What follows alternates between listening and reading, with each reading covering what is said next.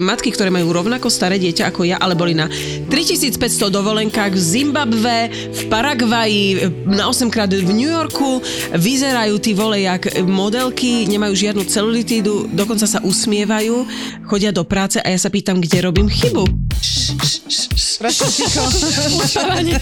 Všade. Všade.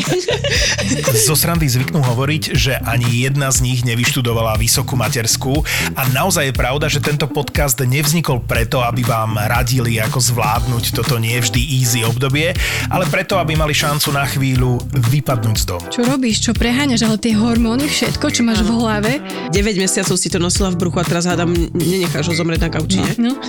Má to aj iný rozmer. Keď to budete počúvať a rozosmejú vás, tak aspoň vám bude ľahšie s pocitom, že v tom nie ste samé. Jej prvé slovo je mňam, že chce prsko.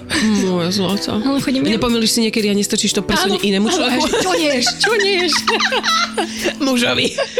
Podcast na odľahčenie toho nie vždy easy obdobia, ktoré sa vraj nikdy neskončí. ja mám ležať posteli v nemocnici s cudzou ženou. Že hej, že dajte si nohy k jej hlave, ona nech si dá nohy k vašej hlave. Vidíš, keby si to vtedy ocenila, máš novú kamarátku. Vaše nové kámošky sú Lenka, Linda a Dominika.